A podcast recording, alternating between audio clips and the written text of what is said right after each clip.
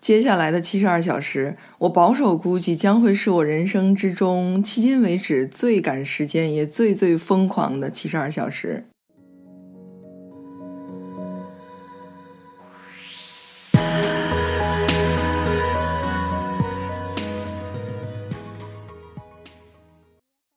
你现在听到的节目啊，是今天十二月三十一号上午十点完成上传的，而我就在三个小时之后马上飞纽约。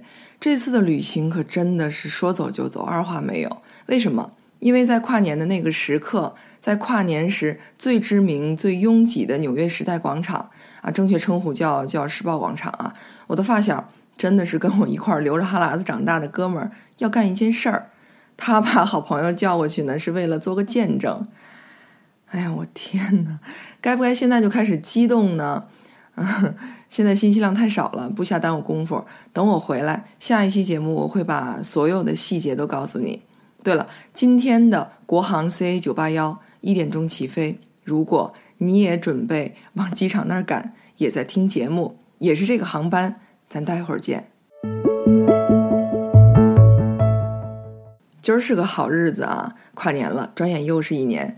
今晚你会跟谁一起跨年呢？我在飞机上跨，不过呢，恰好因为时差到纽约还没跨过去呢。嗯，这边下午一点起飞，到纽约还是三十一号下午一点半。在跨年的日子口，人心浮躁了啊！都，咱不聊什么严肃话题，今儿聊一下跨年跳槽。都说啊，新年新气象，看几个领域的顶尖人才，他们跳槽的走向，咱体会体会，感受感受，总有些风吹草动。是能给你我带来点启发的。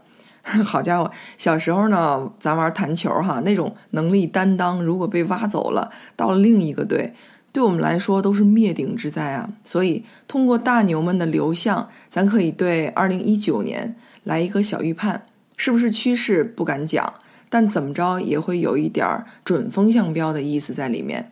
很明显。他们的每一个小举动都是审慎并尽可能客观的考虑了自己的未来，考虑了整个行业的未来，所以他们的跳槽不仅仅是一个动作这么简单，每一跳的背后也许都大有深意。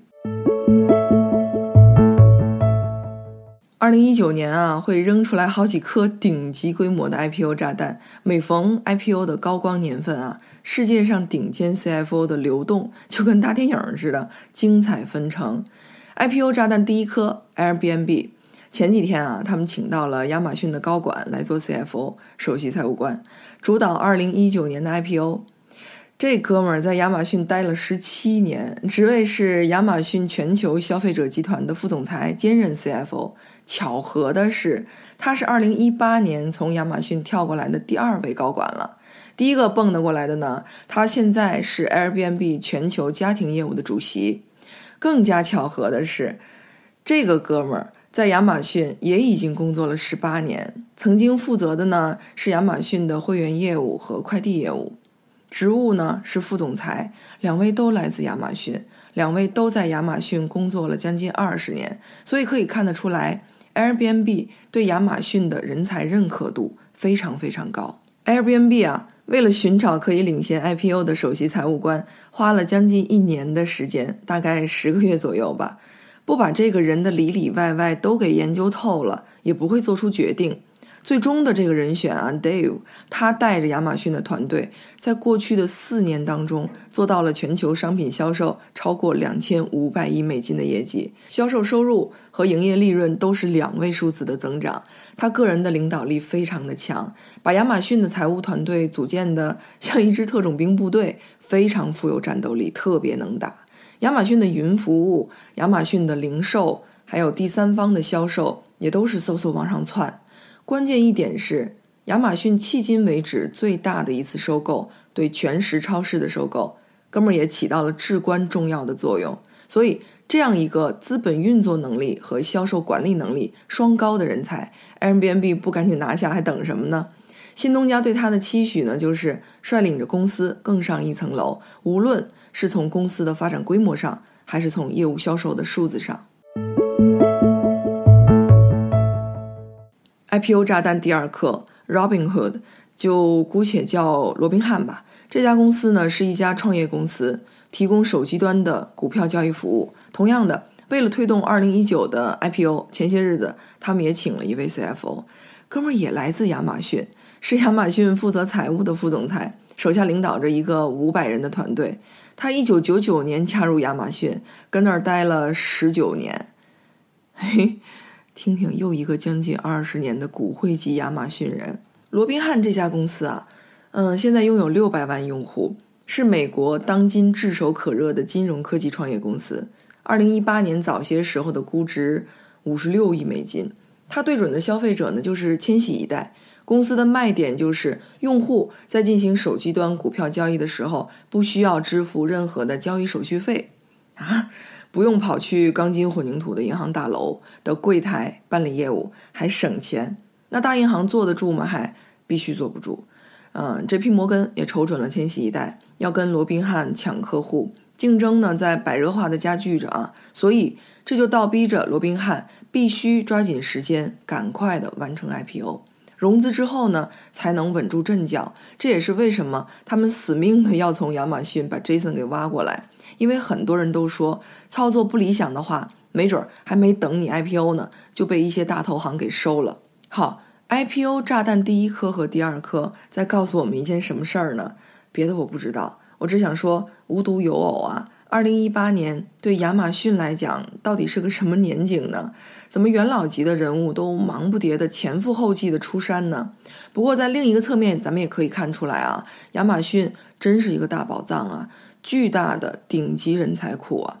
日后呢，很多经典的独角兽上市大案例啊，领衔 IPO 的齐刷刷，基本都来自亚马逊，那得是个什么场面？亚马逊干脆开一个 IPO 时期御用 CFO 的培训班，好不好啊？IPO 炸弹第三颗 Uber，不过要说它啊，还真离不开 IPO 炸弹第四颗 Lift。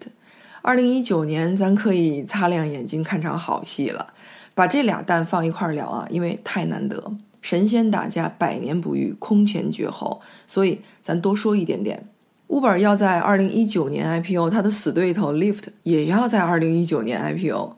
Uber 本打算在二零一九年下半年 IPO，结果 Lyft 一脚跨进来，说是要在上半年 IPO。得 Uber 立马改变主意，咱也上半年。我 天哪，想想就恐怖啊！二零一九年的上半年还有一个 Pinterest 还要 IPO 呢，阵容未免太过豪华了。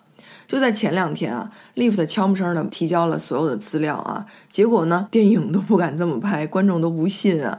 结果就在第二天，Uber 就提交了他们的上市资料，难以置信。这个举动意味着什么呢？相当于在华尔街的同一条跑道上赛跑，自杀式炸弹的效果啊！你看啊，在递交材料这一轮，Uber 晚了，你晚了一天也是晚了，但在 Uber 看来，这不叫事儿。看看我们的 CFO 亮出来吓死你！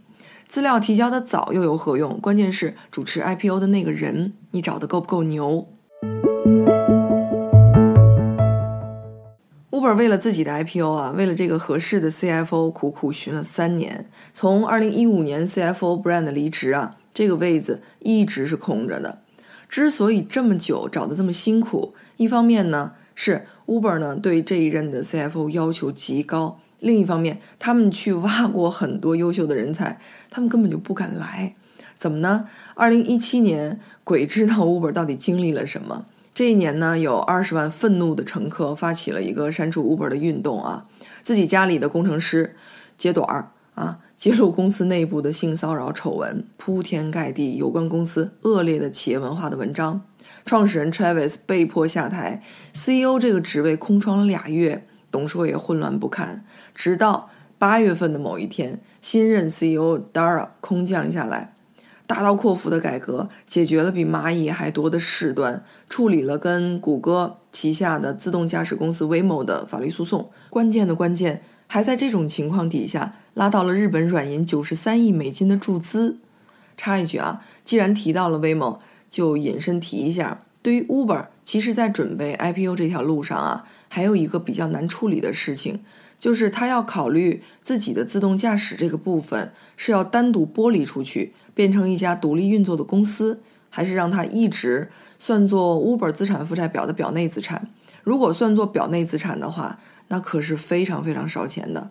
关键是民众对 Uber 自动驾驶汽车撞死人的事件一直是负面评论如潮。所以说，尽管 Dara 的改革立竿见影，扳回了几成公众形象，但 Uber 坏名声的余威还在。备选的 CFO 都会反复的权衡利弊。问题是，你 Uber 的要求还特别高，签约还得签长约，合约五年起步，至少干满五年才可以。二零一九年的 IPO 万一搞砸了，算你的算我的，真砸了，接下来的日子我怎么熬啊？好，不认不识的圈外人都不愿意来是吧？那找自己人。终于呢，有人接下了这个单，一根华尔街老油条。油条在来 Uber 之前啊，是一家公司的 CEO，而这家公司刚刚被 TPG 卖掉，而 TPG 这家公司是 Uber 早期的投资人，至今呢，在 Uber 董事会里面还有一席。老油条的履历里头啊，之前还做过两家公司的 CFO，这两家公司都被一个人控制着，而这个人在去年 Uber 处于风口浪尖的时候，被创始人拉进了 Uber 的董事局，所以。不难看出呢，这终归还是了结在了一根人脉上头。抽丝剥茧，你会发现，最终控制局面的人还是 Travis，还是创始人，甚至新任 CEO Dara 都是他暗地里举荐的。不过想想也是啊，自己打拼创立的江山，是我公司没管好被弹劾下台，但整个管理层的布局我运筹帷幄，你们就管不了那么宽了吧？是是是，你厉害，你牛，你 Uber 这回请来的老油条，竟然还是纽约证券交易所的 CFO，哎呀，吓死人了都！可 Uber 最想震慑的对手 Lyft，貌似还很悠然。咱都知道啊，这两家公司的业务非常的同质化，都是打车软件，竞争非常的惨烈。那就要看他们两方究竟怎么样去吸引投资人的目光。想胜出，就必须找到自己的独特优势。找到立足之本，杀出一条血路来。Uber 自己找的突破点就是，它是一家全球布局的公司，并且拥有多元化的业务，除了运人还运吃的，还可以派送食物。这不前两天刚刚宣布吗？跨年过后不久，星巴克就通过 Uber 派送咖啡了。哎，Uber 都这么说了，Lyft 怎么办呢？要知道，Lyft 它相对很小，它只在美国和加拿大两个地方营运。也没有实现什么业务的多元化，找个什么方法突围呢？好，把劣势转成优势。人家说我们小，但小而美，不会因为摊子铺得太大而失去焦点、失去方向。我们公司企业文化也非常健康，人力资源丰富且稳定，也不会发生像 Uber 这么大的动荡。你瞧瞧，他们的优势，就连题材都来自 Uber 给他们提供的点，反着说就行了。哼 感谢对手啊！具体说到这俩神仙的上市，到底谁先做 IPO，是一个非常具有挑战意味的考量。Lyft 如果它可以做到领先 Uber 一步做 IPO，表面上呢感觉会有一些先发优势，可能会圈到一些投资人的资金。但是不要忘了，投资人在出钱的时候，也许还会有个小心思。同样的业务模式，接下来出场的是不是会更好呢？最后的结果，也许反倒会捂住自己的钱袋子，不往外投钱了。之所以说二零一九年这俩大神在资本市场上的打架斗殴实属罕见，是因为一般情况下，完全同质化、咬得非常厉害的两家公司，绝对会非常避讳在几乎同时进行上市。道理很简单，投资人的精力势必会被分散掉。关键还有一点最为致命的，赤裸裸把两家公司摆在案子上，让人家去分析，让人家去比较、去权衡，极有可能会放大自己的缺点，缩小自己的优势，因为一定会面临对手明里暗里的打压和一波更胜一波的舆论牵制。其实，在操作层面啊，还有一点比较惨的，就是如果同时期前后脚上市。占先机的那家公司就把优秀的投行抢跑了，而投行呢，为了避免竞争，也算是一个条款制约啊，就不可以再服务他的竞争对手了。因此，抢占先机，谁把好的投行据为己有，这亏的可就不是一成一池了。有时候呢，投行选好了就已经成功一半了。另外，俩神仙前后脚挤着上市，投行也会私下好好的琢磨啊，好好斟酌，到底该跟谁合作比较吃香呢？Uber 无疑是体量最大的，业务遍布全球，这没有问题。但是可能和稍微小一点的公司合作，你的话语权会大一些，佣金也会相对高一些，各个方面的意见呢可能会比较被看重一些。无论如何，Uber 和 Lyft 跨过明天就正式迎来他们的 IPO 战斗年，成为华尔街的头牌。可以想象，在临近 IPO 的每时每刻，各种相关人员都是日夜加班、辛苦劳作的。商业情报的严防死守，行动小组的人员配置，最终定价的那个让人窒息的数字，每一点点小波动、小闪失。都有可能导致全盘的大败局。他俩这场戏啊，注定是史诗级的商战，还没正式开始呢，已经闻到了一种不祥的味道。最终谁圈的钱更多，谁达到了甚至超过了自己的融资预期，真的是大体量的公司哪儿哪儿都是赢家吗？小公司是否存在剑走偏锋的机会？能不能给资本市场一个眼前一亮的、更有魅力的故事呢？究竟是黑马更强，还是老马识途？咱稍安勿躁啊！三个月之后，真相便会大白于天下。提到安全啊，各行各业都存在安全问题，也就势必都会需要能够提供安全保障或者提高安全系数的人才。咱挑一个有代表性的汽车行业，出行安全和出行信息的安全是全然的两回事儿，而这两回事儿越来越不容忽视。第一，出行信息的安全。Uber 刚刚任命了新的 CSO 首席安全官，他曾经是国家安全局的总顾问，也曾经担任国家反恐中心的老大。Uber 之前发生过个人信息的泄露啊，涉及到五千七百万司机和用户的数据。哎呀，真是！自从呢有了打车软件，真的是合理配置了不对称的信息资源，但是也同样带来了副作用。之前呢，再怎么说，用户去了哪儿，几点去的，之后又去了哪儿，谁知道啊？现在呢，说句不好听的，整个城市的拼搏、奋斗、花天酒地、爱恨情仇，软件后台的数据库完全可以还原每一个故事。所以，数据安全的重要性还用多说吗？这个安全领域的大佬就是来收拾这个数据惨案的残局，并且还要好好的规划一下日后的安全部署。第二。出行安全，自动驾驶汽车公司威某啊，请来了奥巴马任期内国家交通安全委员会的主席来担任公司的首席安全官，干嘛呢？专门监督自动驾驶汽车的安全性。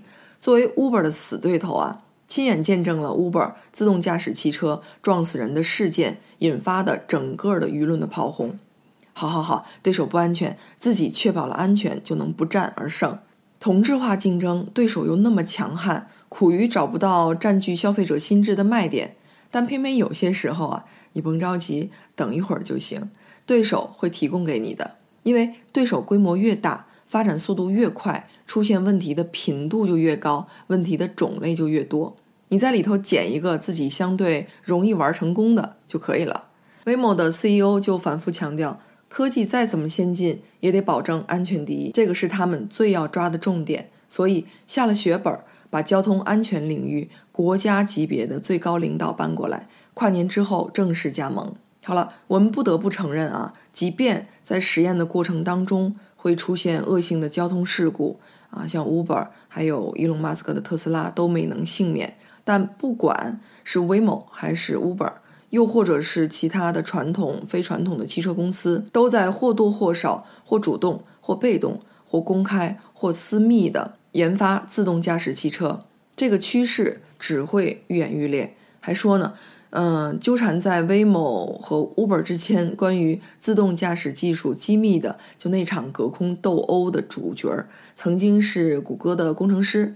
它的自动驾驶卡车的驾驶系统，跨年之后就开始对外销售了。科技的发展总会让一部分人从中获利，迅速崛起。不过，也同样会让另一部分人的既得利益慢慢丧失，甚至退出历史舞台。前些日子爆发出来，呃，自动驾驶汽车啊，在实验路面上停着，一帮司机去把它给砸个稀烂啊！过去两年当中，二十多起蓄意破坏自动驾驶汽车、骚扰随行司机的案件。可无论如何，用蛮力去阻挡科技的进步是无济于事的。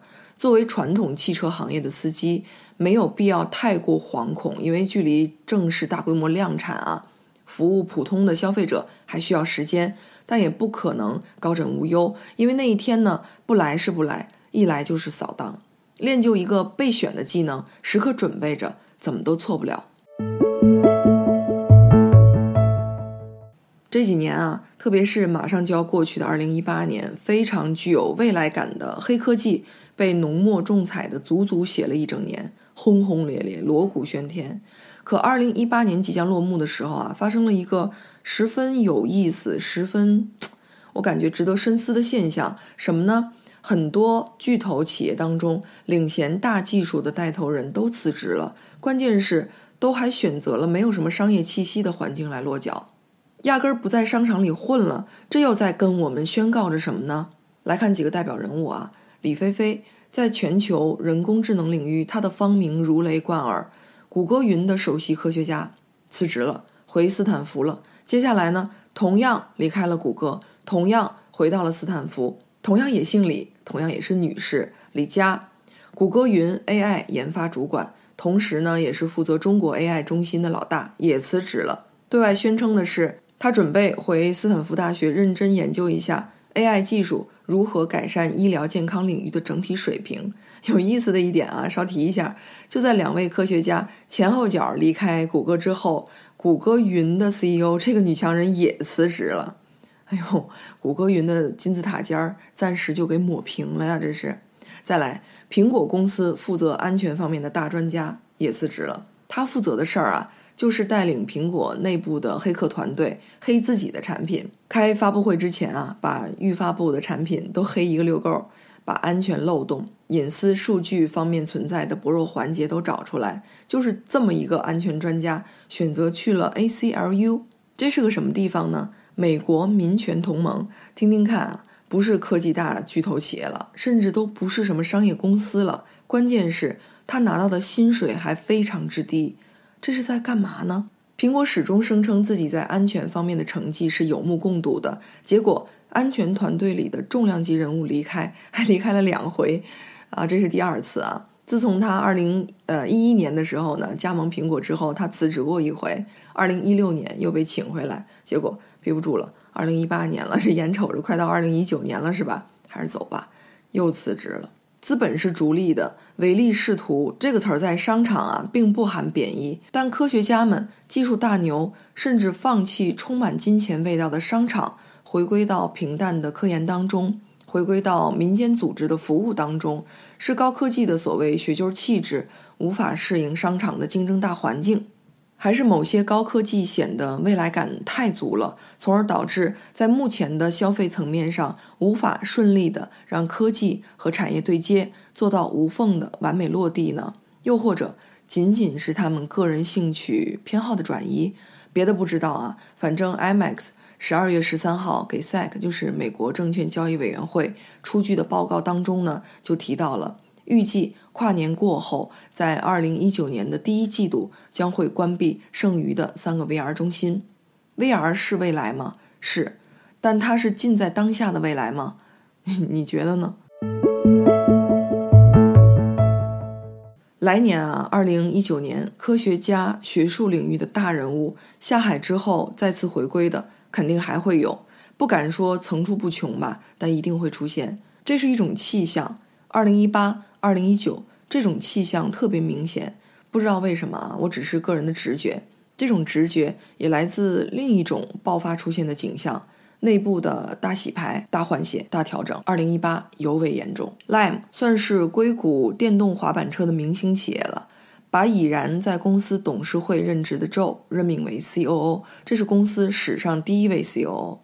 LG。把高利润的家庭娱乐部门的老大派到正在挣扎的手机部门，原来的老大被轰走。微软负责 Cortana 的 VP 年底离职，因为部门的大调整。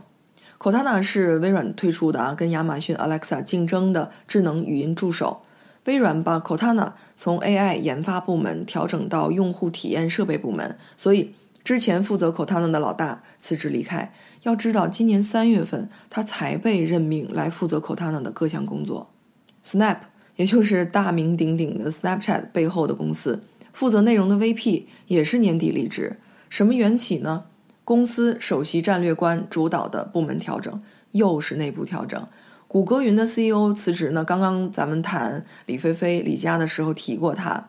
面临亚马逊的强大云服务 AWS。微软的云服务，谷歌云的发展压力巨大，这毋庸置疑。但是，谷歌云服务有时候总在瞄准一些特别容易引发公众争议的项目上，比如 Maven，美国五角大楼的一个 AI 项目，很多谷歌员工都在联名抵制。所以，这种情况也催生了云 CEO 跟谷歌 CEO 劈柴之间的内部摩擦。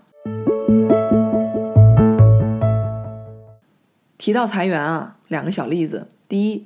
Verizon，美国响当当的通讯运营商大裁员，有一万多名员工呢，已经同意自愿离职了。这个离职员工的数字占公司全球员工总数的百分之七。当然不是无偿的，公司事先呢跟他们提过，如果你自愿辞职，公司会给你一个相对丰厚的离职补偿金，六十星期的工资、奖金和福利，五十二周是一年吧，一年多薪酬补偿。根据工龄、具体情况具体操作，这个内部大调整就是冲着五 G 这个方向去的。一提五 G，就会想到我们伟大的华为，华为加油！第二，传统的汽车制造业是否进入寒冬？说起来呢，还为时尚早。但通用汽车在历经十年之后，又一次迎来了自己的小寒冬，是毫无争议的。通用汽车关闭五家工厂，裁员一万八千人，自己的总裁 Dan 呢？也去到自己旗下的自动驾驶企业 Cruise 担任 CEO 了。通用这是在干嘛呢？壮士断腕吗？他们这是下了好大的决心，要压住在自动驾驶汽车这个方向上了。反正人家奥迪的自动驾驶汽车正在路面上 测试呢。二零二一年之前，他们会推出自动驾驶的出租车。很多人都说啊，二零一八年是一个非常诡异的年份。全球范围内太多传奇人物都走了，是约好的吗？这一年呢，就在几个小时之后一去不复返了。收拾好心情，以白纸一张的清爽面貌迎接二零一九年。今晚好好把这个年咱给跨过去。跨年，跨年，跨的究竟是什么？每个人的理解都不尽相同，但每个人都会在全新的一年里暗自发力，追着自己的梦想再跑上三百六十五天。看到了大牛的流动状况，咱们能品出点什么来吗？这个世界事不关己，高高挂起已经不好使了。互联互通的时代呢，早就是你中有我，我中有你了。大洋彼岸，某个人的决策对我们的影响，甚至会超过同一个小区某个邻居对你我的影响。电子产品越产越多，那电子垃圾处理方面的人才估计会缺吧。机器人的日后使用呢，可能会大火。那机器人的维护又有多少人愿意做呢？上游、保养、维修方面的人才会不会很抢手呢？电子游戏竞技在未来五年收也收不住，有没有相关的副产品可以打造呢？司机开不了车了是吧？要不试着去学学如何操控无人机、自动驾驶汽车、智能语音设备、智能家居产品。所有这些都是在解放你我的双手。那请问，双手解放之后要用来干嘛？被节省下来的时间又要用来干嘛呢？问问咱自己啊！所有的这些，如果涉及到咱的专业、咱的技能，咱有没有发挥的空间呢？斜杠青年跨界啊，我做得来做不来呢？做斜杠最大的好处是不受行业周期的影响，自由度呢相对大一些、宽一些。在一个行业里面，学习的曲线从急剧上升到平稳到下滑的过程当中，究竟应该在哪一个具体的点位选择离开呢？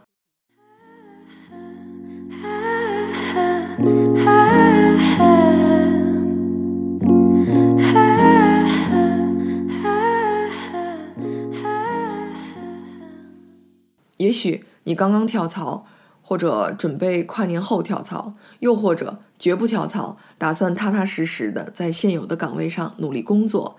只要是仔细掂量、权衡过的选择，就值得被尊重，就值得被祝福。依我看啊，去剪一个上镜的头发，买一身得体的衣服，嘴里吃着好吃的，开开心心的把跨年晚会给看了。新年伊始，拥有一份漂漂亮亮的好心情，比什么都重要。我预感到啊，二零一九年的你会更加从容，而从容的人呢，真的会很好看，也真的会很好运。不是说了吗？除了韭菜和鸡蛋，这世上就没有什么需要永远在一起的东西。所以该留留，该跳跳，别有压力。祝你吃好喝好，跨年大吉